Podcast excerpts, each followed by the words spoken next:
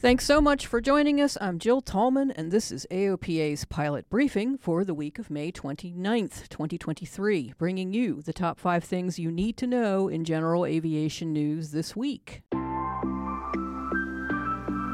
This is AOPA's pilot briefing. Your general aviation news update brought to you by the Aircraft Owners and Pilots Association. The FAA on May 23rd proposed a package of changes to flight instructor certification regulations, including removal of certificate expiration dates. AOPA has been petitioning for these changes since 1999. The FAA proposes to revise FAR Part 61.197A to add a sixth method by which a CFI can renew a certificate. The FAA also proposes to recast existing renewal requirements as recent experience requirements. Instead of a flight instructor renewing a flight instructor certificate every 24 calendar months, a flight instructor would need to establish recent experience at least once every 24 calendar months.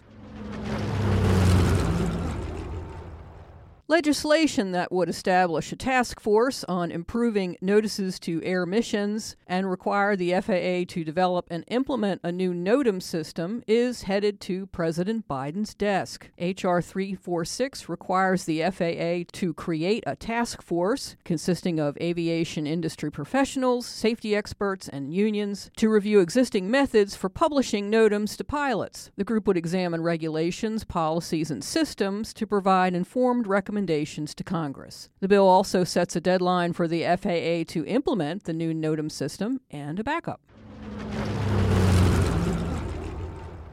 On May 17th, a Piper PA 25 Pawnee towing a billboard banner crashed over Hollywood, Florida. The pilot, who was the sole occupant on board, died in the accident. The pilot had picked up the banner from North Perry Airport and was headed to fly it along the beach near the Miami coast. In early analysis, banner tow accident, Hollywood, Florida. The AOPA Air Safety Institute makes a preliminary assessment of the accident, addressing notable portions of the tragic flight and highlighting areas the NTSB will likely investigate to determine a probable cause. You can view the video on the ASI YouTube channel and at our website.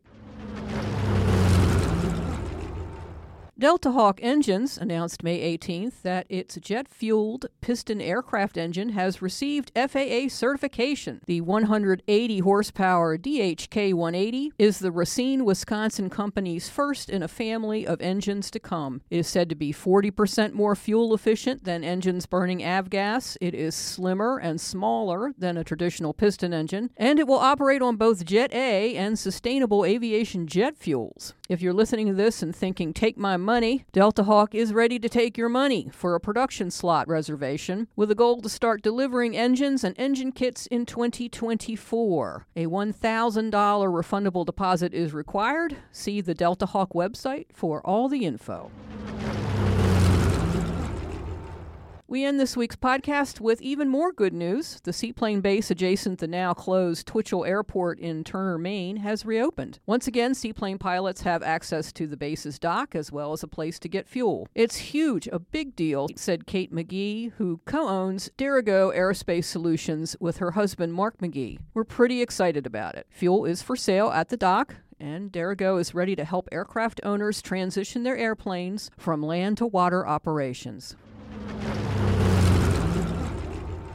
To get the full story of everything you heard here today, visit AOPA.org. And don't forget to follow us on social media.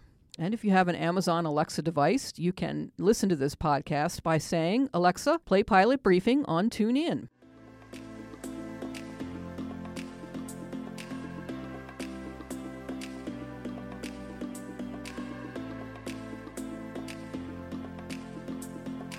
Thanks so much for listening. I'm Jill Tallman. Fly safely over this Memorial Day holiday. Fly often, and I'll talk to you again next week.